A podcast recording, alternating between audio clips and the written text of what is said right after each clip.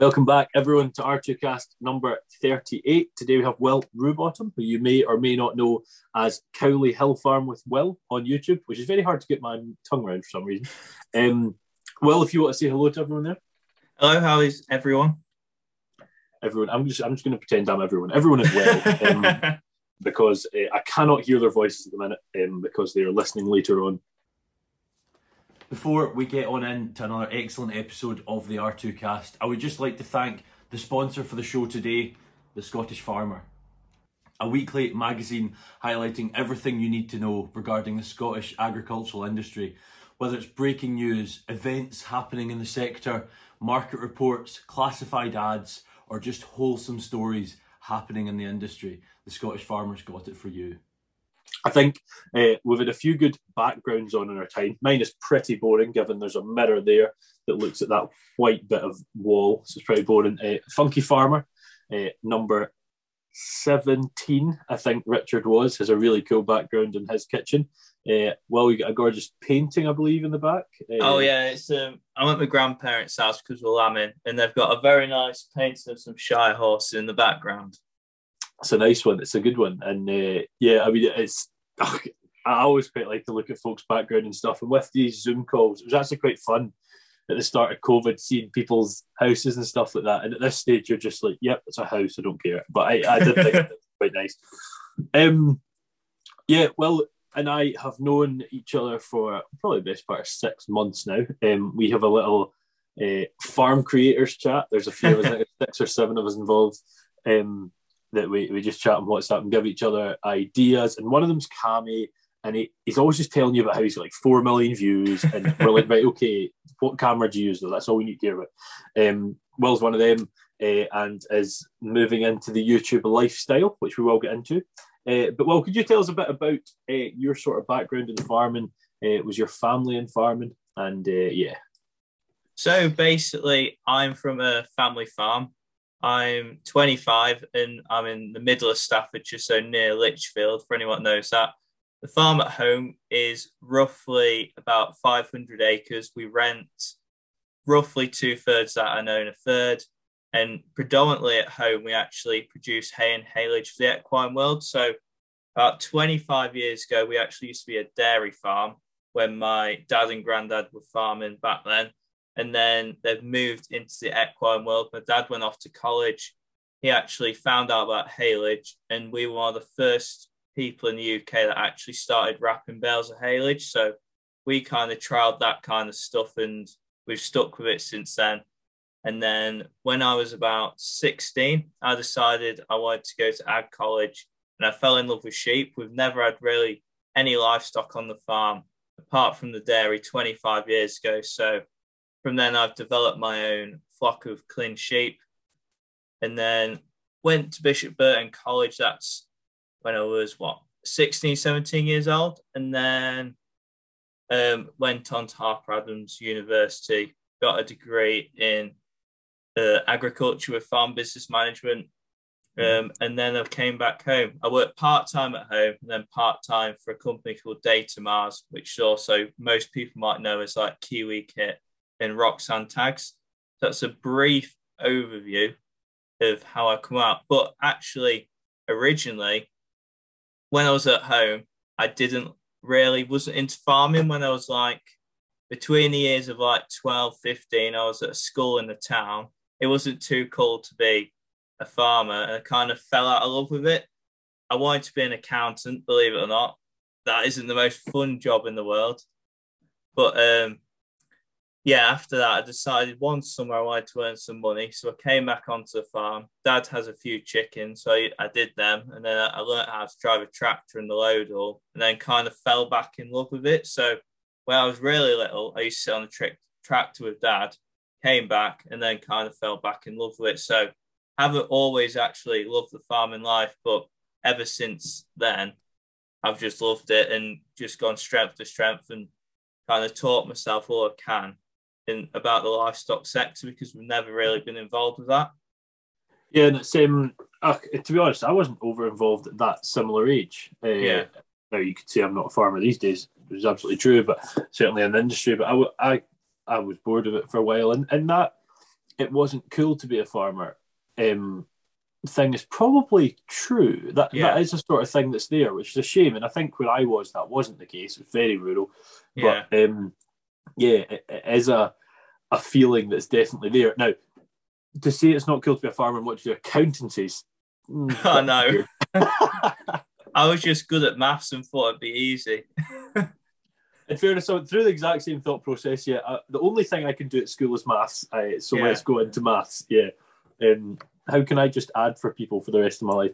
Um, yeah, the the the hay and haylage one's interesting, isn't it? I mean, Yeah. like it's there's when we think of farms, we think of growing crops in Yeah. the sense of cereals or or veg or whatever, Yeah. uh, or growing livestock.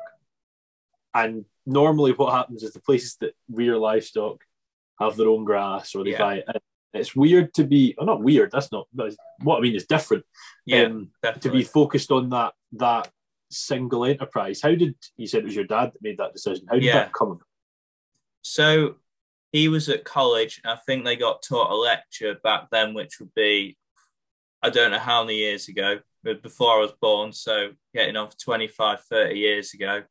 And he just thought, why don't we try it? Because not many people did it back then. Most people just clamped silage. Haylage wasn't really a thing back then. And he just grown it and grown it because obviously the equine world are after products. And especially back then, it was basically hay and they soaked it.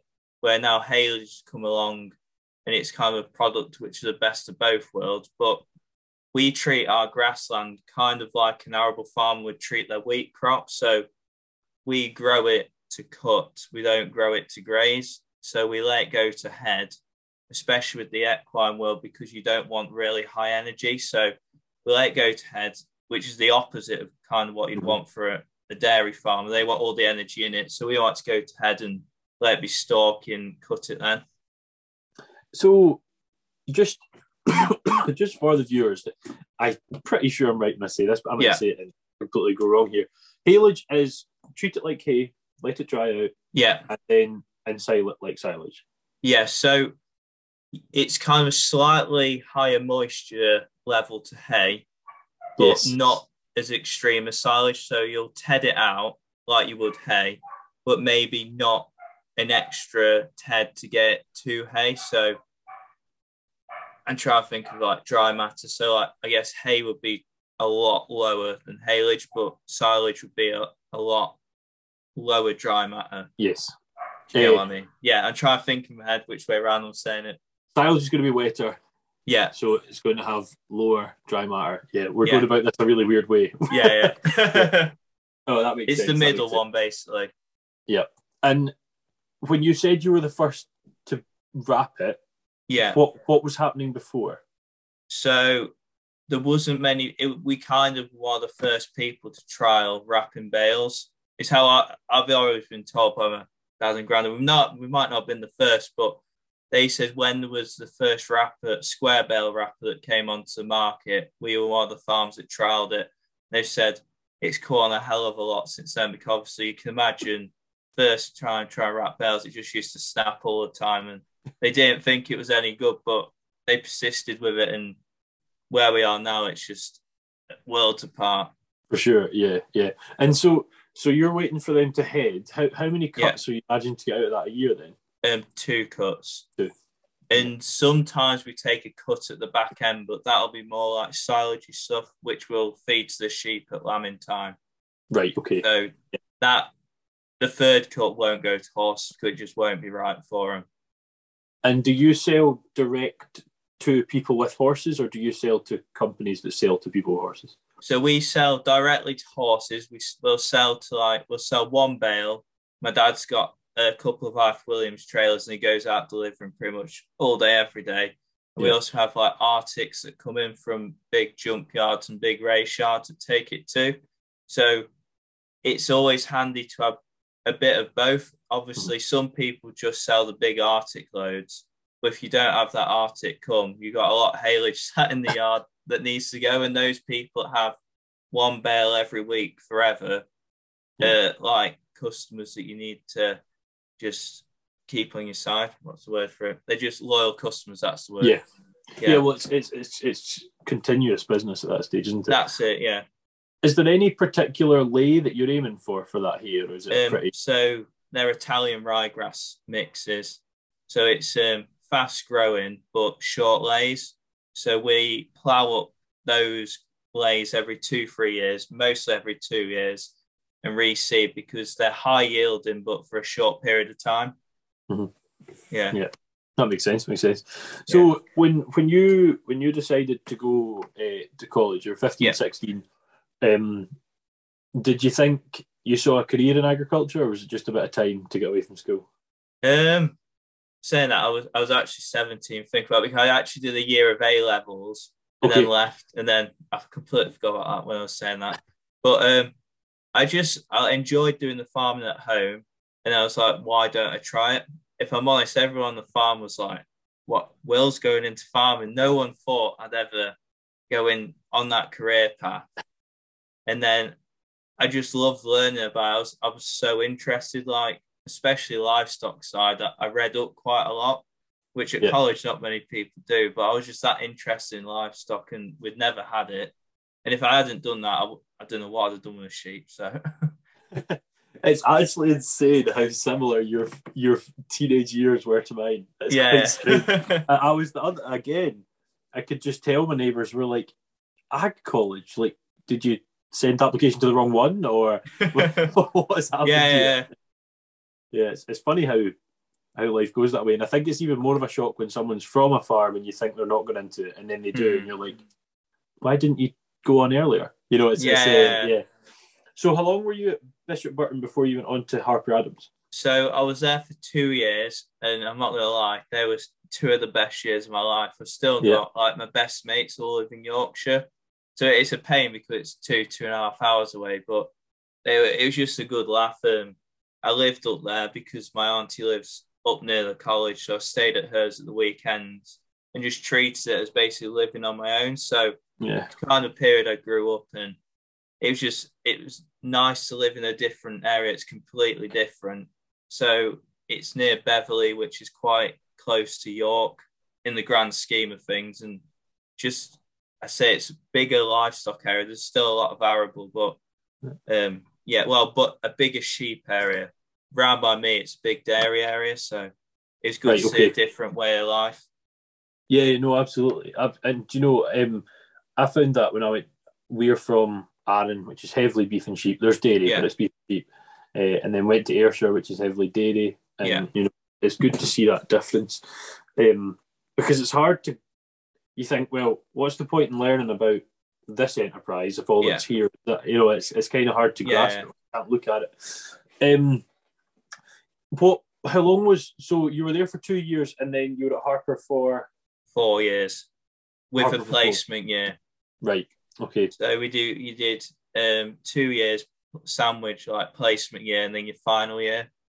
So right. I did ag with farm business management. So I'm quite interested in like the business side of stuff because obviously any any farm it's got to make money. Yeah. Well, a lot of people say they do it for the joys, but if you don't break even, you're not going to be going for long. Yeah, there's there's a there's always it's a that, fine line, isn't it? Yeah, there's that. Well, it's a, it's a way of life thing, and yeah, like, that's great if you live. Yeah, um, exactly. Yeah. Yeah, and if you're purely going at it as a way of life to get by, like you know, you live off the fact that's a different mm. thing. Um, yeah. So, so what what did that course involve then? Did you focus mainly on business management and look at so some aspects, or the first year everyone does the same ag stuff, so it's very ag based. Then the second year is slightly more business modules, so you do basically all the same ag modules and a couple more business. Then your final year is more predominantly business based, so it's all about doing farm plans and like yeah giving scenarios and you've got to figure them out. So say you're buying a farm and you're or you'd be acting as like a land agent for say and you've got to be an advisor for a farmer. So you look at all in that area what um what the land's like what kind of business directions it could go in and all the monetary so you've got to work out exactly like how much the rent is, how much each enterprise would benefit that farm, and literally in the depths, depths, depths of a business plan. Like, trust me, like 10,000 word business plans. It, I'm glad I did it because I learned Yeah. so much, but it was hard work. It's never easy at the time, is it? But No, it's no. normally worthwhile. Um, yeah, everyone would agree if it was easy. Uh, everyone would have it. Um, quite quite famous Ag College Harper Adams, really. Quite you know the world over. Um, it's it is one of those ones that sort of stands out, isn't it? When you think of the UK, I mean, I worked for SRUC, but I think Yeah. when you really think of um, big universities, you think of Cirencester and Yeah. Harper Adams. You know, Yeah. those are the sort of two. They're like the Um, traditional ones, aren't they? Yeah, yeah, exactly. Did did you focus what? So you the year that it's sort of you, everyone does the same. Yeah. Did you then sort of get the opportunity to focus into livestock or grass or anything like that? Or Um. So yeah, I got the choice of the livestock module arable. Everyone does grassland, so that wasn't. But I did predominantly livestock, and that was very lab based. I took like the more science. I think is it called? Was it bioscience or ag Right. bioscience? I took that. Um, it's very interesting, but very. I think at uni sometimes it can be a bit too what's the word Ac- academic. Do you know what I mean? It's stuff Mhm. over the top. It was really interesting, but it's probably stuff that I wouldn't need to know. yeah. Yeah, Yeah. but it's interesting too now. yeah, yeah, yeah, for no, absolutely. And and your sandwich year, did you arrange that? Where did you go to? Yeah, so that that is a, a long story. I went to a, a sheep farm in Leicestershire. They had seventeen hundred views. Uh, it's meant to be a year, but I was there six months and left. So it was a very very good year. I learned a lot, and if I'm honest, I bought a lot back home. But I'm going to say I bought a lot back home from the shepherd and not the guy that owned the farm. Okay, That, uh, that that's why I left after six months, and I'm not going to go into it too much, but it, I learned a lot. But there's there's people you work for and people that aren't very nice. So Yeah, no, absolutely, absolutely. We don't have to go into it. These things happen, unfortunately. But seventeen hundred yeah, it's a fair good start to cut your teeth anyway. Yes. yeah, yeah, uh, Yeah. it was it was hard work. It I learned so much and I enjoyed it. It was just other sides of it. I didn't like the work. I enjoyed a lot. Yeah. Um, they had mostly Aberfields and Aberfield crosses, so that's quite a new innovative thing. So it was cool to see them in action. And they topped pretty much everything with Aber Black tups, so they were very innovative based. And they had an odd Hampshire top and stuff. So for comparison, um, it was farmed over about 800 acres, so it was quite um, intensive. They had a hell of a lot of lambs on, and a lot of the lambs actually went to his brother that was a butcher and sold locally. So that's kind of given me inspiration to do it myself. So even though I maybe didn't enjoy it as much as I could have, I learned a lot from it. Yeah, do you know? I don't know much about these sort of Innovis, Logie Durno, Primera Yeah. breeds. It's quite interesting to see them appearing because breeds have always appeared, but these ones Yeah. all just sort of seem similar in my head because I haven't looked into them, which is on on me Mm. really. But uh, on that, you you were on that sheep farm uh, Yeah. and not coming from a sheep uh, farm Yeah. yourself. You now have that Lleyn flock yourself. By Yeah. the way, for those of you listening, um, clean, clean, clean, however we're saying it, I always say it different. Is L L E Y N is uh, it's, a, it's a Welsh breed of uh, Welsh white faced breed. Uh, we've got some at home as well. But could you tell us, uh, well, why you chose them and how you feel they're doing? So I chose them. I started the flock about seven, eight years ago. And I was looking for a breed that was easy care because I, I had no literally no experience with sheep. I've I've done a couple of lambings on farms, but obviously not done it myself, so I didn't know the ins and outs of it. So I saw easy care, something that was MV accredited, which I'd read into and something that I could breed my own replacements from too going into the future. So I wanted to create a closed flock. And that kind of led me to the Lleyn. Obviously, you can go for more terminal sire breeds, but they kind of cut out the easy lambing aspects. And for myself, I, I wanted to learn and not be there with like 20 pedigree Texels thinking, what on earth am I doing? Because I, I, I could probably take on the pedigree Texels now. Now I've got experience and with lambing and you know what to do in certain situations, but we haven't really got a clue. I wouldn't advise anyone going that route. You want to learn first. That is a great tip, actually. Yeah. Yeah. Um, um, and it might not sound amazing. Like everyone wants like these really expensive Texels, but they can cost us a lot of money if you lose them too. So it's high risk, high reward, isn't it? And that's it. That, yeah. If you started seven years ago, you'd have been 18, 19, whatever, and that's, that's sort it. Of, you, you don't want to be working with big cash at that age, really. No. uh, so how how many how many did you start with? So I started with five in the first year, and then the second year, me and my mum. So my mum gave me. Some we put in some money, 50-50. I bought ten more ewes, and I went to Ruthven Sale, and I think I bought another ten. After, right. Well, or it might have been 12 or 30. It was like two lots of, and we had 28, 30 ewes, and that's what I lamb the second year. And after that, the farm basically told me you need to make it into a business. And obviously, 30 ewes isn't much of a business. So my dad and granddad, we sat down and they agreed that the farm would basically take the sheep on, I would manage them, um, but they'd invest quite a lot into them. So I went up to Charles Geldard and John Geldard. I don't know if you heard of them. John's the he's the president of the NSA at the moment, or he was last year. Right. Okay. Um, they're quite well known Lleyn breeders, and he let me go and pick 50 ewe lambs up there. And we also went to sales and bought another 20, 30 shearlings. So kind of got up to land 80, but also had my own replacement. So next year, 150. That might be a bit confusing, but then we kind of consolidated for a year with 150. And then this year I kept 100 ewe lambs back. So minus culls next year, hopefully up to 220, 230 and keep growing. It's a quick growth, that is. Yeah.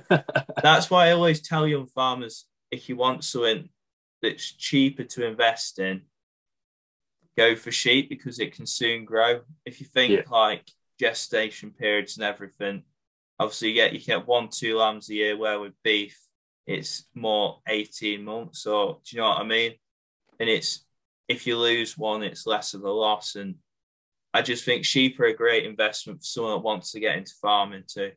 Again, looking at that risk way, it's a good way yeah. to kick off.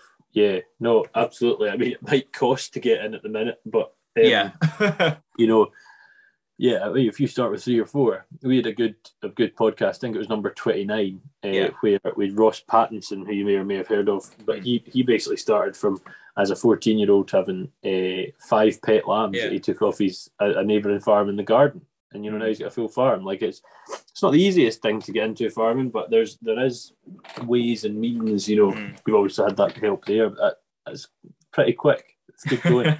How how long do you think you can keep increasing numbers for?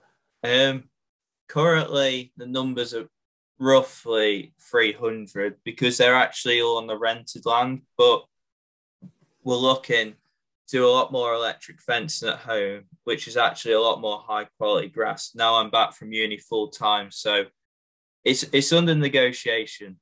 that, that we basically will grow the flock until it impacts the grass because at the end of the day, the grass is the main enterprise on the farm. But the sheep are a great management tool for the grass, so they work hand in hand. And it's yes, doing getting them as big as possible without impacting the other side of the business. Yes, yeah, that makes sense. That makes sense.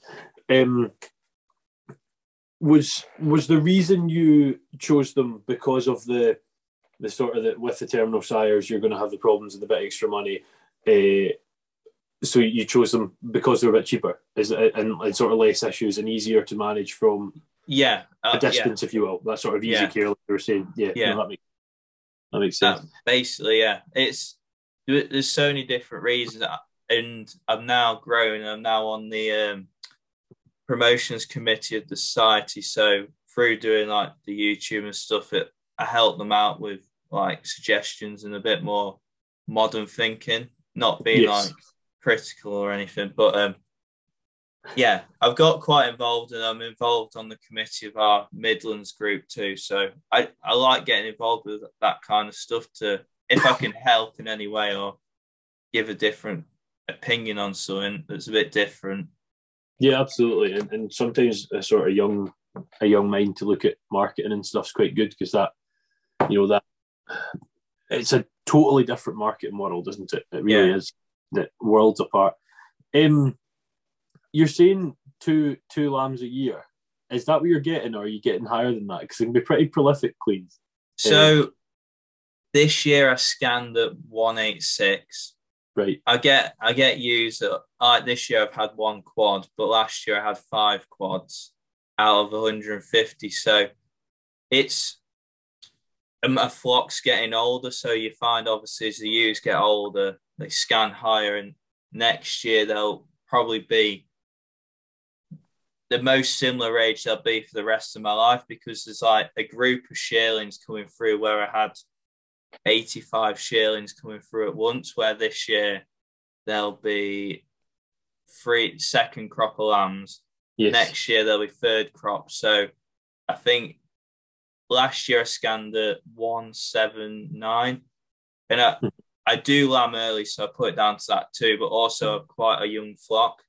And usually, obviously, shearlings will scan lower than something having its fourth yeah. crop of lambs. Yeah, no, they, they can, I mean, because sometimes when you're looking at flushing and stuff like that, they almost advise against it with pure queens. Yeah, I, I, I flushed the first year I had them, and I wish I haven't done it since because of that. It's the highest I've ever scanned the year I flushed, but I also lambed later. I bought lambing back because of uni and stuff, and selling new lambs later in the year. It's if they're a bit bigger and stuff like that. You get to learn in the pedigree game. You've got to learn a bit earlier. Yeah, it's, yeah, it's a great way to learn. I mean, I've, I've not done it.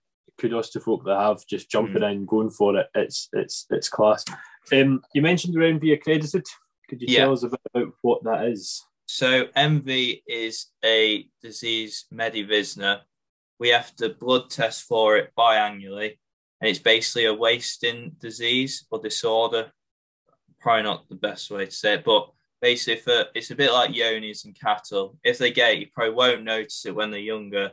When they're older, they'll turn to like skin and bones when they're only four, like four or five years old, rather than a normal age uh, you would waste. And basically, it cuts production back and it spreads fairly quickly. So becoming a closed flock, flock that's MV accredited, it just it cuts that risk down.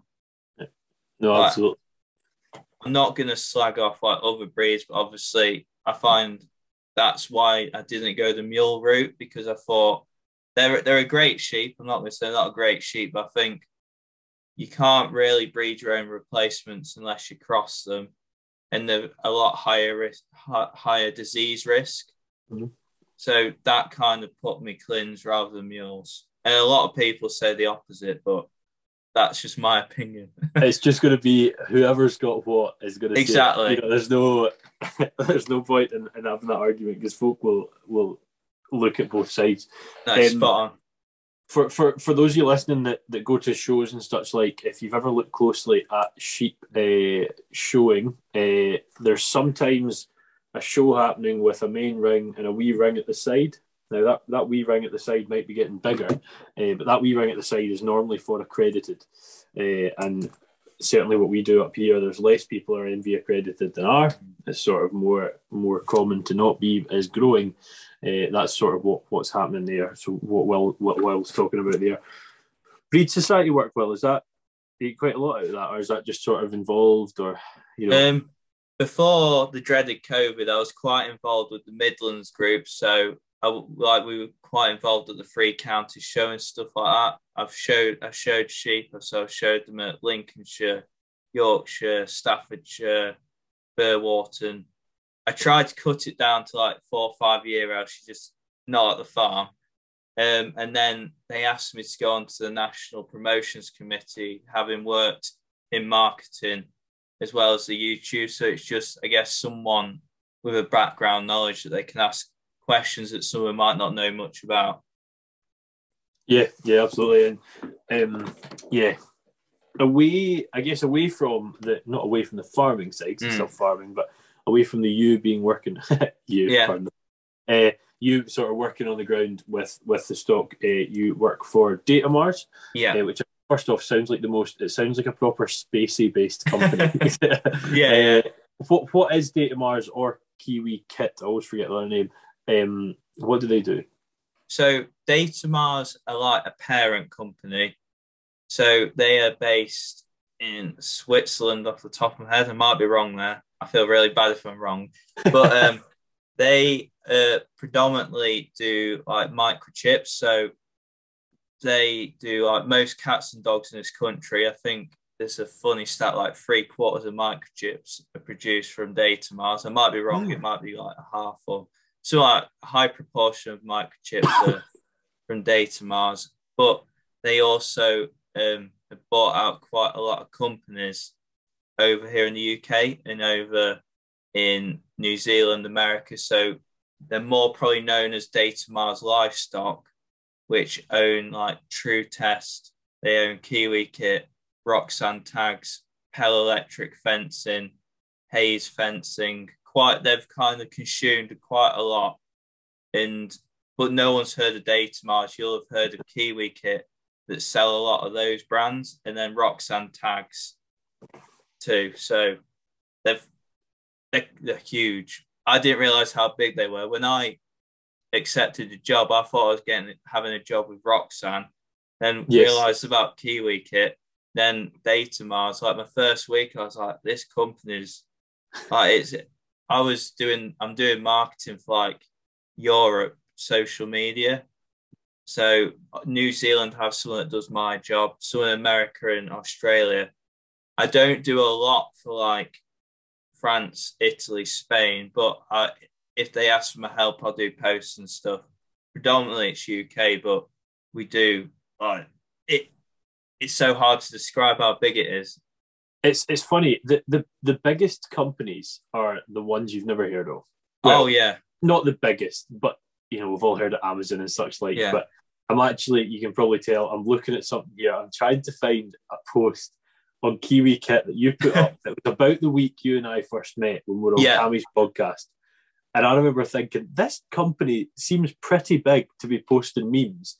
Uh, but it was I said I can't remember what it was, but I would go and follow it um, because I can't find it. Um, yeah, it's quite funny some of the stuff you put up, and then I found Yeah. out that, that was you that was involved in that. Um, how does how does that work? Because we we both do social media things, Yeah. uh, and but everything I do doesn't impact anyone apart from me. Everything you do doesn't impact anyone Yeah. apart from me. But when you're in charge of something like that, there, Mm. it must just not be, oh, well, you run the Facebook page. Or is it like that? Um, ki- kind of like ninety percent of the time, but then I'll work with like the sales team of what they want to promote at certain times of the year, and then obviously we, there's a marketing department, and we have campaigns that run. So at the moment, it's a spring carving campaign, and they'll run into like a lambing campaign. So advertising wise, you kind of try to stick to the campaigns and products that sell at that time of year. At the same time, you're trying to create a social media presence, which isn't just trying to sell stuff, which is where like the memes and stuff come in. So at the end of the day, no one just wants to see sales pictures. No. You, st- you follow an account because you find it interesting, and that's where I like work with brand ambassadors, and they give me content that maybe isn't technical, but it's something fun to read and a bit different. Yes. It's, it's one of your main ones, not, is it the Dairy Daughter? Amy? Yes, Amy Yeah. Eggleston. Yeah, That's right. That's right. Yeah. I mean, she's she's huge on Instagram, isn't she? yeah, Uh, she's 7,000, yeah. yeah. Yeah. There's um, sorry. so you've probably heard of Ali Hill. Yes, I, yeah. Yeah, I'm gonna. I won't just shout everyone out, but there's there's quite a few that people have heard of. Heard of. Um, yeah, I won't. I Yeah. won't name them all because I'll be. I, I've that. I've got the right person, Ali Hill, a hill farmer. yeah, I, th- I think that is the best name. I, because um, Cammy shouted him out the other week. I was like, ah, everyone just seems to know everyone there. Like, It's- there's connections everywhere. huge. I mean, I uh, I've spoke about this last week. I spoke about this the week before on the podcast. Yeah. Like, there's such an excellent. My mum pointed out to me one day. Such an excellent online ad community. Mm. You know, from you find you. I mean, I've spoken to Graham Parker. He's got more than Yeah. a million subs, and Yeah. you know, you and I are mates with Cammy, who's huge, and different people are doing their different things, and it's Yeah. class. I love it. I honestly love it. And it's um it's so nice how like people like Cammy will give me tips. Like Yes. a lot of people are very approachable, and if you ask them, they'll help you out. Like when I started, I used to ask people like, "What camera do I buy?" Yeah. Because I, I had no idea. Like if you haven't done it, you have no idea. And you've no reason to know. no, Uh, exactly.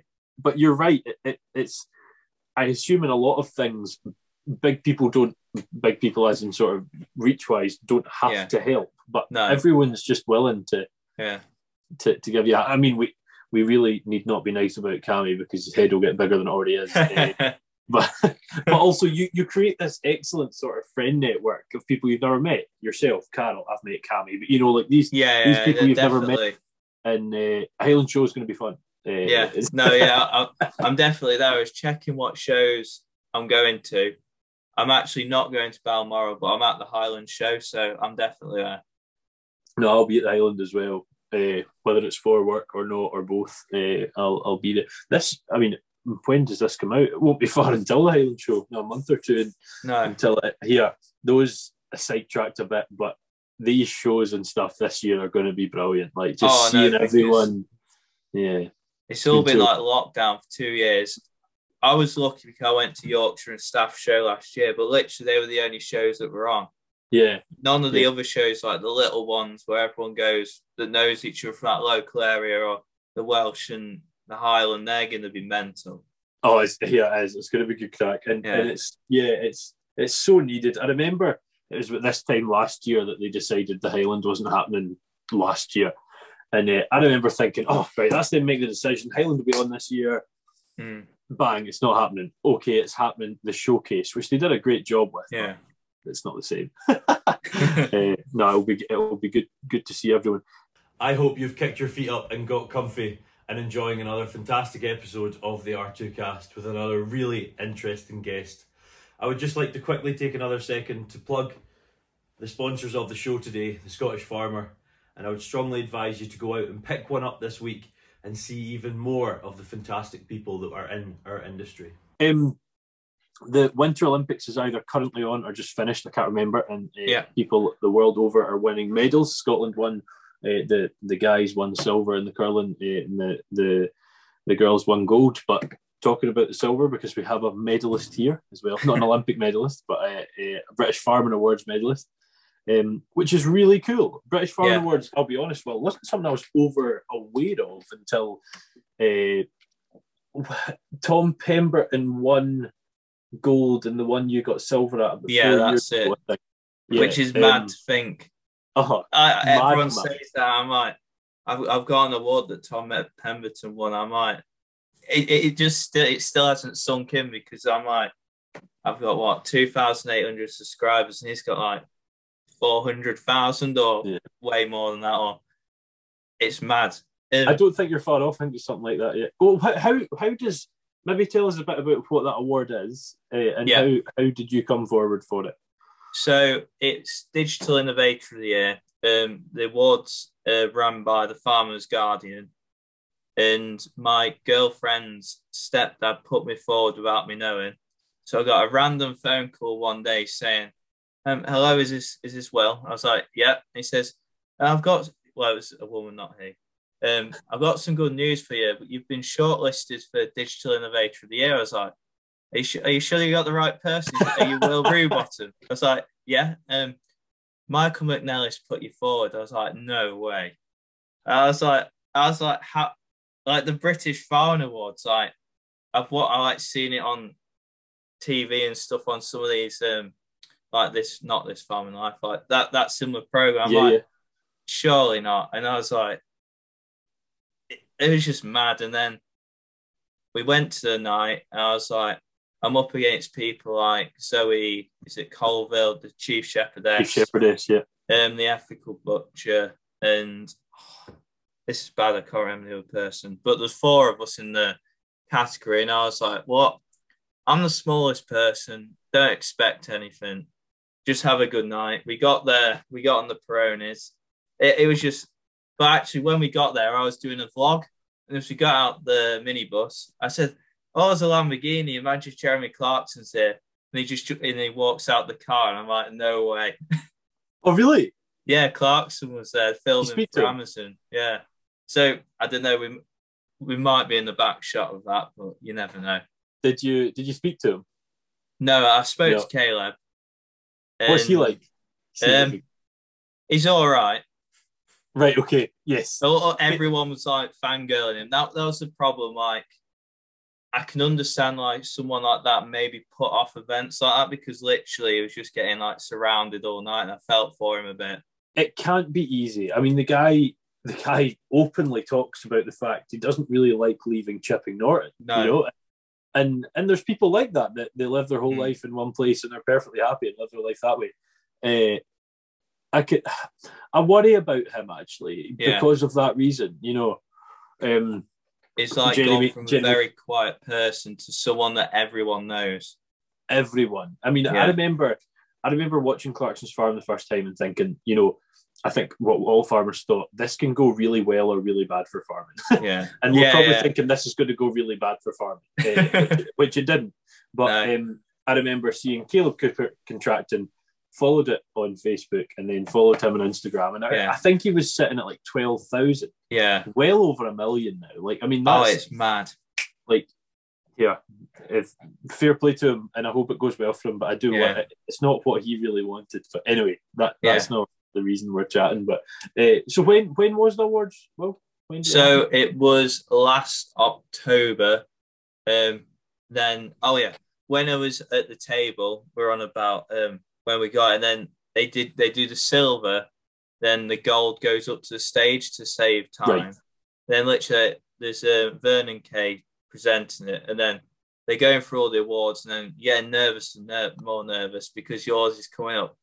And then they got onto it, and then they did the sh- the four, explained a bit about everyone, and then on screen said, "We'd like to award the silver award to," and he was like, "Will Rubin." I was like, "Vernon Kay just read my name out," and then the guy came over with the award. I was just like, "It's like disbelief because you never think it'll happen to you."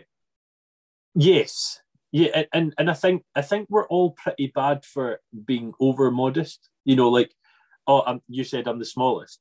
And, Yeah. You know, it, it's not it's not biggest following of the year award. It's it's digital innovator, and then that's Yeah. you. You weren't solely a YouTuber. You were also working in uh, data, which is is also Yeah. part of it. Who who won out of interest?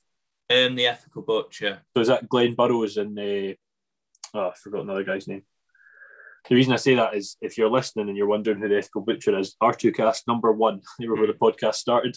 Um, It was. I can't pronounce his name. Oh, there's two Yeah, of them. There's that's two, it. So it's isn't Glenn there? Burrows, and there's there's a guy who's I would say of Indian origin name. Yeah, You know that yeah, that's maybe a generalization, but yeah. uh, I'm sure it begins with F. Anyway, it doesn't matter. Um, but yeah, no, brilliant, excellent. Um, quite quite a day. Was was the say did someone called Emma Victoria Hudson win that night? Win second in the veg side of things. Ah, is that um? Oh, what's the name? Yeah, Princess Cabbage. That's it, yeah. I, I spoke name. because as, as you do, um, the chief shepherdess created like a group chat before it, so everyone got Yeah. to know each other. Because um, I don't know if you know AK, the rainbow farmer. I don't actually. So you can follow him. He was there. He, he's really good. So he's um, done all farming on his own. Um, there's there's quite a few people. There's oh, there's loads of folk out there. It's brilliant. No, I've Oh, never yeah. seen it before. Uh, yeah, I mean, I've spoke to Zoe trying to get her on the podcast. Um, Emma's coming on the podcast. Hmm. Ethical Butcher's been on the podcast. Yeah. You've been on the podcast. You're just basically going through the farming award winners. Uh, yeah, I, do you know, I've never considered it. It's probably a good thing. It's probably a page that says all the winners. I just go yeah, yeah, there is. Yeah, yeah. tick them off. Um, yeah, yeah. Maybe maybe I'll win a British Farming Award for a person that knows the most British Farming Award winners. you know, um, no, and what, what we've talked about put forward for an award, um, you know, regarding digital innovation, uh, and came out second, which is brilliant. Yeah. Now, I think you were maybe up against it in the fact that I believe that year was the year Ethical Butcher basically ruined Veganuary. Veganuary was huge. Yeah. And, and it really was massive. And they sort of looked at, well, no, it's not the right thing to do. And and they I mean when Glenn talked about it, it was millions and millions of views they were getting on these Yeah, posts. yeah. So maybe maybe it was quite a an upward battle for you. yeah. I was saying that if I, I was up against Tom Pemberton, you never. It, it there's great people every year, so That's it. Exactly. And Yeah. it's cool to sort of be be remembered as one of them. yeah, Um, but the YouTube channel, you mentioned a bit about starting vlogging, but yeah. was was there ever any intentions with it, or was it just this is fun? I'm going to show folk. Um, I, I I'm not going to mention it again, but I used to watch Tom Pemberton, and I was like, no one does sheep. Obviously, there's Cammy now and Sandy Brock and people like that. But when I was watching it, I'd never found Cammy. Um, I was like, someone needs to do this for sheep, and then I started the Instagram. And I was like, well, I'm getting quite a lot of like traction. Like people are engaging with what I'm doing. And I was like, I'll just have a go and that's what I did. So I just I went to Argos and bought a GoPro. Had no microphone or anything, which you learn you need because the GoPros haven't got very good mics. And um, just started vlogging. The first one I've watched it back and it's awful. I'm have Well, to. I think that's the same with everyone. It was just me in a field. I recorded it about 50 times of me saying this 30 second clip of what the flock was at home. And like from there to now, I could just talk on the GoPro for like five minutes and not think about it. But then I, it took me an hour to record about 30 seconds. I was like, I can't do this. I wasted too much time. That's br- that's br- you've just explained everyone's first attempt at it. Yeah. That is spot on. I mean, it, yeah, I I didn't do YouTube. I don't do YouTube, but um, well, I post on YouTube. You know what I mean? The first video I put on R2K was Yeah. me talking about the stratification system, Yeah. and I'm like, so so here on the farm with with with, the farm, and then like two seconds later, right, the camera's down here, Yeah. and I'm like on the farm. Oh, gee, right, no, on. yeah, yeah, that's literally it. and the, for those of you starting out in YouTube and stuff, Will has just pinpointed the most important part. Hmm. Do not do what everyone does and go out and get an expensive camera and forget a mic. Get a good mic and an okay camera. It's so Yeah. much more important and work up. Oh, it, some of the videos But even I've if you got- use your phone and a decent mic, Exactly, exactly. Yeah, I mean, to be honest, I was speaking to Cammy about it. I've Mm. got the oh, that's probably have to cover the photo there. Uh, I've got, I've got, uh, I've got a um, yeah iPhone 13 Pro Max, and I was saying Yeah. to him, I was like, look, if I'm getting into vlogging and doing stuff for the BBC, what's the best camera? And he's like, that one. It can't be beaten. There's, you know, Mhm. there's no, there's no comparison. yeah, Um, which is crazy, really, when you think about it. You think, oh, it's got to be a GoPro or some kind of yeah, Nikon or yeah, really it's really not the case. Um, but yeah, you're sitting at two thousand eight hundred. Uh, yeah. Did was there any certain time that it started to grow quicker? Or has it just been sort of steady as you go? Um, I've had times where like people shouted me out. So, um, guy called Nick's farm, I talked to him a little bit. He shouted me out, and I got like three hundred in a day, which was mad.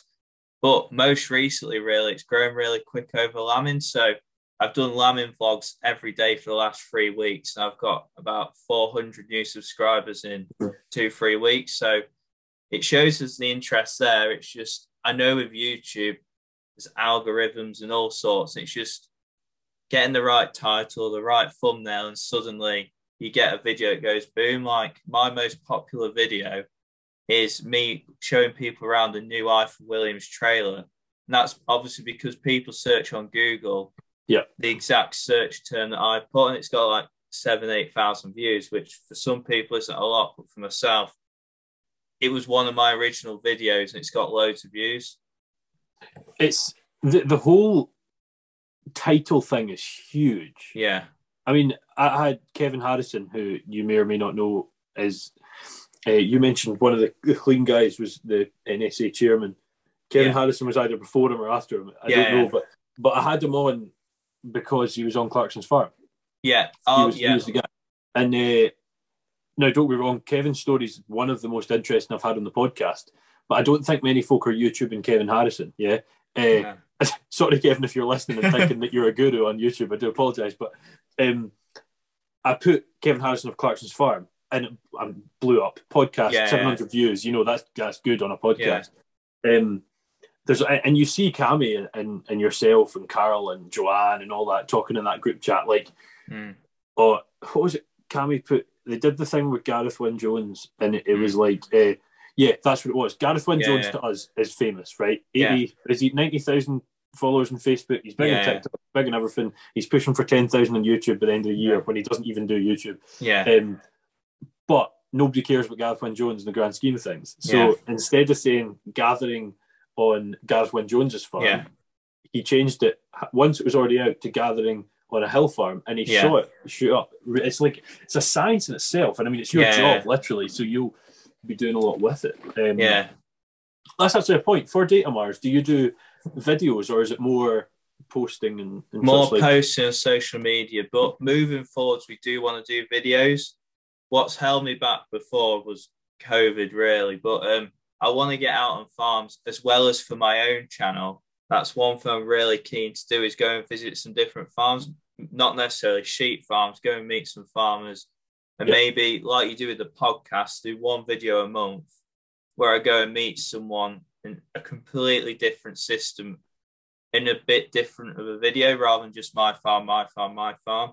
But that's the same with work. They want to, with their ambassadors and stuff, go onto farms and do videos with them. That it's one of the reasons I got the job, but I haven't been able to do it yet because of circumstances. Yeah, it's, yeah, it's it's a weird one, isn't it? Because you would think, like, take the Hoof GP, right? He he he has the biggest farming YouTuber in the world Yeah. now. Um, if you class it as farming, fair Yeah, enough. yeah. If you don't, but f- he has tried on a couple of occasions to sort of go from the norm and let's show people something different. Yeah, It just does not work. yeah, Like, yeah. So for Cammy, it works because he's different, different, different, different. Yeah, yeah. For you, it would work different, different, different. yeah. But but for Graham, his his sort of whole It's Mantra literally is, just I'm going to- trimming. Yeah, yeah. uh-huh. and people just buy into that yeah, ASMR. I, I looked into sort of ASMR stands for uh, autonomous sensory resonance response and uh, sensory response. Sorry, and and sort of that constant. It's almost like a boot hormone boost. is so interesting, and folk TikTok and YouTuber. Some people are just making a killing off it, but I think Mm. that going to other farms and stuff would be really cool. yeah. Uh, I mean, I'd love to sort of make this so I could have people here talking to me. Yeah, I mean, yeah, this is fun, but it's it's it's not. I know what you mean. It's different. It's not like when you're together, it's a bit different, isn't it? Yeah, Joe Rogan. Uh, if you're looking for competition, I'm coming for you. Uh, um, yeah, but yeah, it's it's it's cool. The whole there's so many opportunities out there on YouTube, and and sometimes it's just try, try, try, try, put the most ridiculously stupid thing up and bang. That's Yeah. you know that seems That's to be, Um, you mentioned the Funky Farmer early on. One of the things he said, if you look up Funky Farmer, he's Yeah. got one video with 20 million views. Hmm. Right now, I don't know how much you look into analytics and stuff like that, but I, I watch the Sidemen, who you may or may not know. Yeah, yeah, Yeah, and one of them only just hit 10 mil on one views, on yeah. 10 mil views on one video last year, and they're huge. Like they're Oh, yeah, yeah. and that that was Zerkaa, who's one of the smaller ones, but still. And the reason Richard had this is it's just he has like a, a sort of proper old school buyer parlor, right? Yeah, And his analytics show about 60% of people in India were looking that up.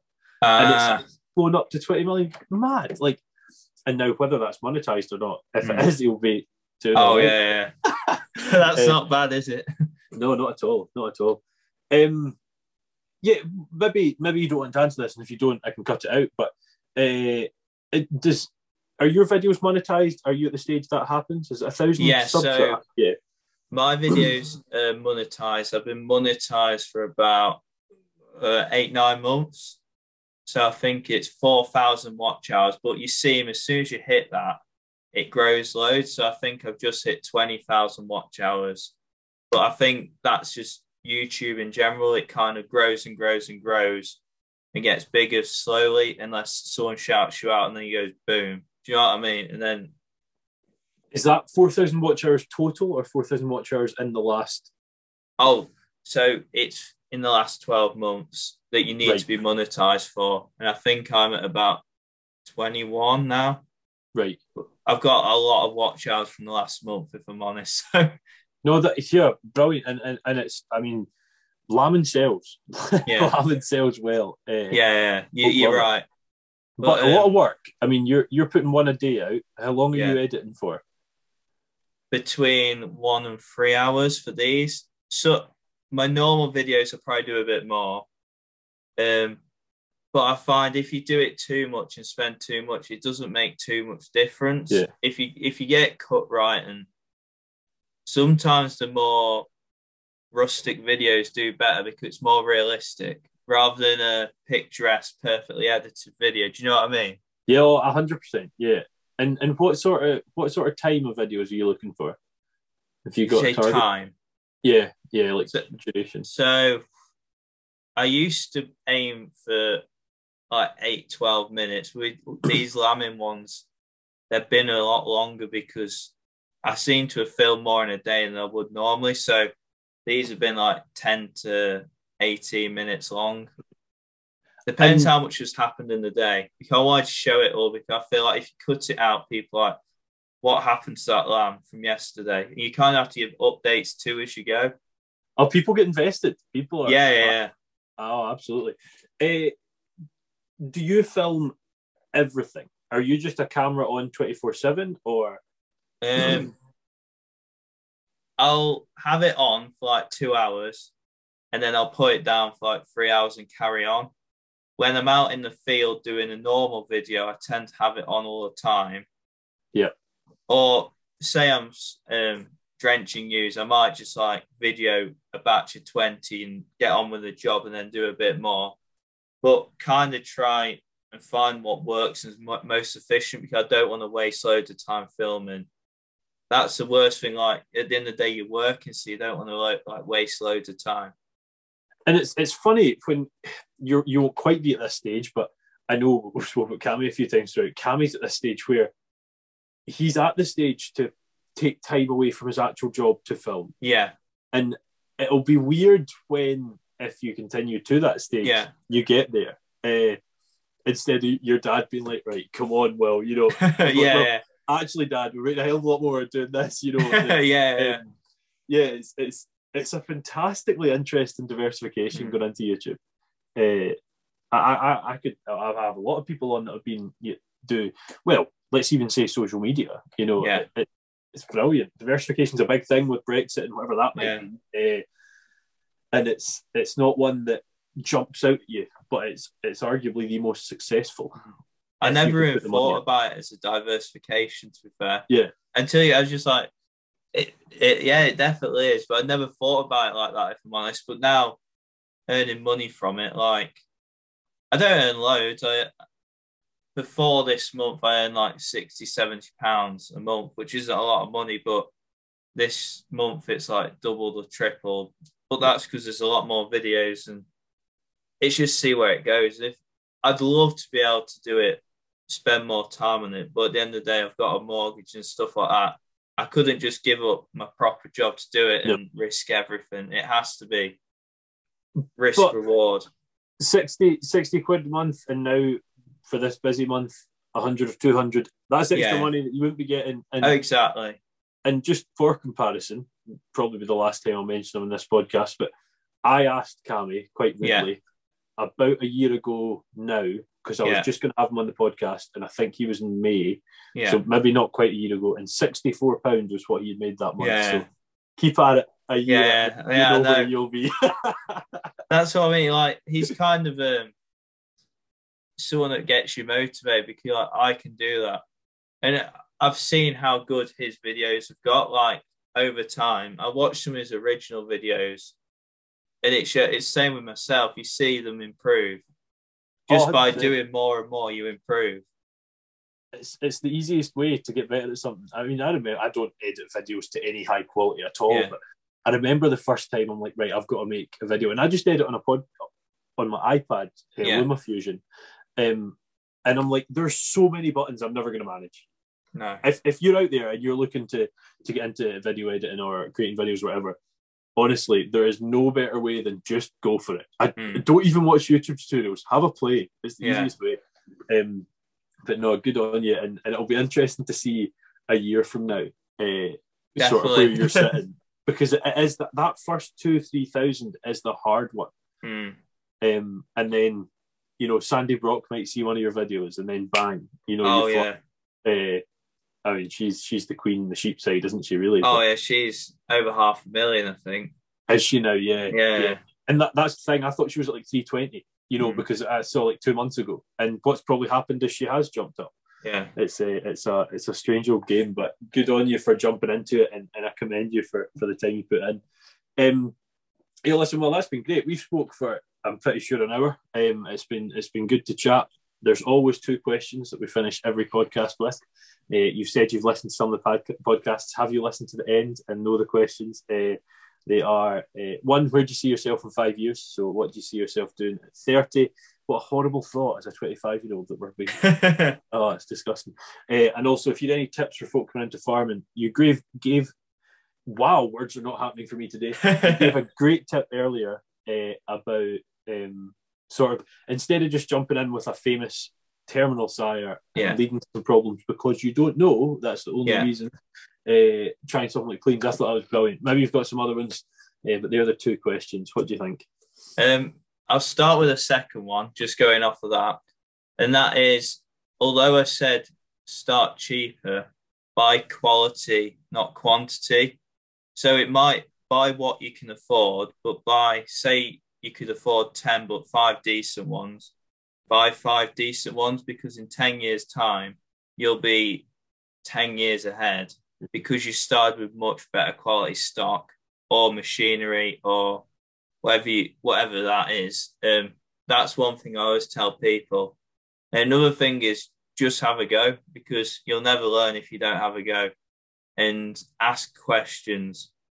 People are really scared of asking questions, and sometimes, if you just ask someone, they'll give you an answer that you were too afraid to ask, or like, don't be afraid to ring the vet if you've got a problem, even if it's something that's stupid. Ask because it'll, it'll solve so many um, questions that you have. Or, or like we've done, get yourself a friend like Kaz who's just on the Yeah. WhatsApp. yeah, yeah. just when you say buy quality, I, I was just expecting you to sort of drop in, you know, quality such as a Crowley Hill farm, like, you know. uh, yeah, no, good stuff. And, and where do you see yourself in five years? What do you think you'll be doing then? um, five years time, it's it's very dependent on how the YouTube and stuff goes. There's like two options. One, I'll be a lot. I'd like to be a lot higher up. At, well, more involved at Datamars, or the other route is a lot more heavily involved at home but the home option kind of relies on YouTube creating me an earning because at home at the moment there's three generations. Obviously, family farm can't pay that that many Yeah. staff a decent wage to pay a mortgage, and I'm not going to make myself or the farm reliant on me, and I don't want to ruin a business just because I want to go back to the family farm. Yes. So the YouTube could be a make or break. So if loads of people are nice to subscribe, it might help me in that direction. But there's kind of two paths. I love the marketing, I love the farming, and whichever one happens, it happens, and everything happens for a reason. So uh, whichever way it goes, I'll, I'll be happy. But I'd I'd always love to come back home, but it doesn't always work like that. It may be a longer term thing. So like going on to the 30 years, maybe at 50, or maybe back home. But it, it's such a long thing to look at 30 years time. I'd love to, It's impossible, actually. yeah. I'd love to be in my dad's shoes, but I don't know if I could run. I'd much rather it be more livestock based because I love the haylage. It makes money. I'd still do it, but it's more the delivery side and stuff. Yeah, I'd have to employ someone because it takes that much time and I won't be able to do a sheep. And the sheep's where my passion is. So it's kind of it's a it's a business and the sheep probably doesn't make as much money as the haylage. So it's it's all these like when I was at uni, it's doing like cost benefit analysis. So you put them out both on both sides. And if I'm honest, the haylage will win every day of the week, but I love sheep, so well that that's the thing. It, it wins every day in the week purely on that cost benefit analysis, but you've Yeah. got to sort of somehow put a tangible worth on that I love sheep comment, which yeah, is a yeah, massive part of it. You know, yeah, um, if you're at the stage, you're 30, you can afford that mortgage, you and your partner are happy, you might have kids, they're happy, all that sort of thing, then yeah, that's got to be what, what matters, really, isn't it? And if delivering hay and haylage could be really good for vlogging, Yeah. you've got to consider that as well. There's Uh, um, I'd, I'd love to get people involved. I've probably got to the confidence level now where I would talk to people on camera. Maybe a year ago I wouldn't have, but I've now got the confidence where I have other people on. Like even my mate came down to the shed the other day. He stores a trailer at the farm. And so like, I'll come hold of you, and I'm chatting to him on camera. Where before I, I don't know why I'd be embarrassed, but I think it's just gaining confidence with the camera with other people. I think the biggest part of that is you feel like I hope they don't think I'm putting them out. Yeah, I don't even think it's a personal thing. I think it's like I hope they're comfortable. I hope they're not just saying yes because I'm, you know, Hmm. it's it's a hard one that, and it, yeah, yeah, I mean a lot of them just constantly folk in them, and some some YouTubers won't do it at all. You know, it's, Yeah, it's yeah. a yeah, it's, it's an instant balance. But I think the farming one's a good one. Like you know, if you're at someone's farm that's also on the platform, they'd be, Mm. everyone would be happy to see that. Oh my god, the Yeah. crossover! You know, folk folk love that. So you know, if you need a massive guy on the Facebook side of things, I can always pop in. no, I, I'd love to go and visit people and like do collaborations and stuff because I think people love seeing two different channels, then they mix and they love to see how they work together and all that side of it. It works really well because it benefits both people. But also, I think it makes a good video too. It does, it does, because it's two people that are doing that well. Yeah. And yeah, no, it's it's good. Well, I, I look forward to the to the will goes out to Sandy Brock's for barn. I could listen, love I could listen to her say barn forever. Barn. oh, what a fantastic accent the Canadians have. Um, yeah, well, I think I think she's actually maybe taking a, not a break from YouTube, but I think her daughter was a bit ill there for a while. Yeah, Um, I, I awesome. some of it. I, I, I try and watch like everyone, but it's you can't. So you miss stuff. I openly admitted to you yesterday I watch nothing. Embarrassingly, I mean, Yeah. I'll sometimes I'll be lying in bed and I'll just randomly put a YouTube video on, but I'm Hmm. so bad for watching nothing. Um, Yeah. my dad, my dad is. The, I mean, he probably seen every single one of your videos. You know, he doesn't miss a YouTube video. no, Uh, that's mad. that's mad. Yeah, he's, he's, he loves the whole farming side of things. Yeah. He'll be watching this. Uh, he'll be watching vlogs and stuff. But maybe if he hasn't seen you, he'll you'll have a new subscriber from now on. Which will actually be me because he won't make a Google account and he just subscribes on mine. uh, yeah, no, here, listen, it's been good to chat. Spoke to you once before, Will, and uh, sort of spoke for the last six months over text, but it's, it's nice to actually sit down and have a chat sometimes. Um, and for those of you listening, um, let me not even try and pretend that I'm remembering this because I can't. Uh, we'll see you next week for um, Emma that I mentioned earlier, Princess Cabbage. Sorry, well, not throwing you under the bus here, but hands down the best name on any platform ever is Princess Cabbage. So Emma is a is, is a veg farmer. She won the British Farming Awards. I can't remember what place or what what, but uh, she was there as well. So another uh, young farmer um, that is, is has been award winning in the last couple of years through a COVID weird lifestyle. So we'll see you then uh, for R2Kast number 39. Well, that's it. Another R2Kast finished, another agricultural mind opened up. And I would just like to say that getting these guests on board uh, does take time uh, and it always has done. But I've now went weekly and with that comes even more time required. And I would just like to finally thank once more the Scottish Farmer for sponsoring the show and making that much more possible. Please be sure to get in touch if you've any ideas of people you'd like to see on the podcast or maybe ideas you have for me presenting better, because I definitely do require that.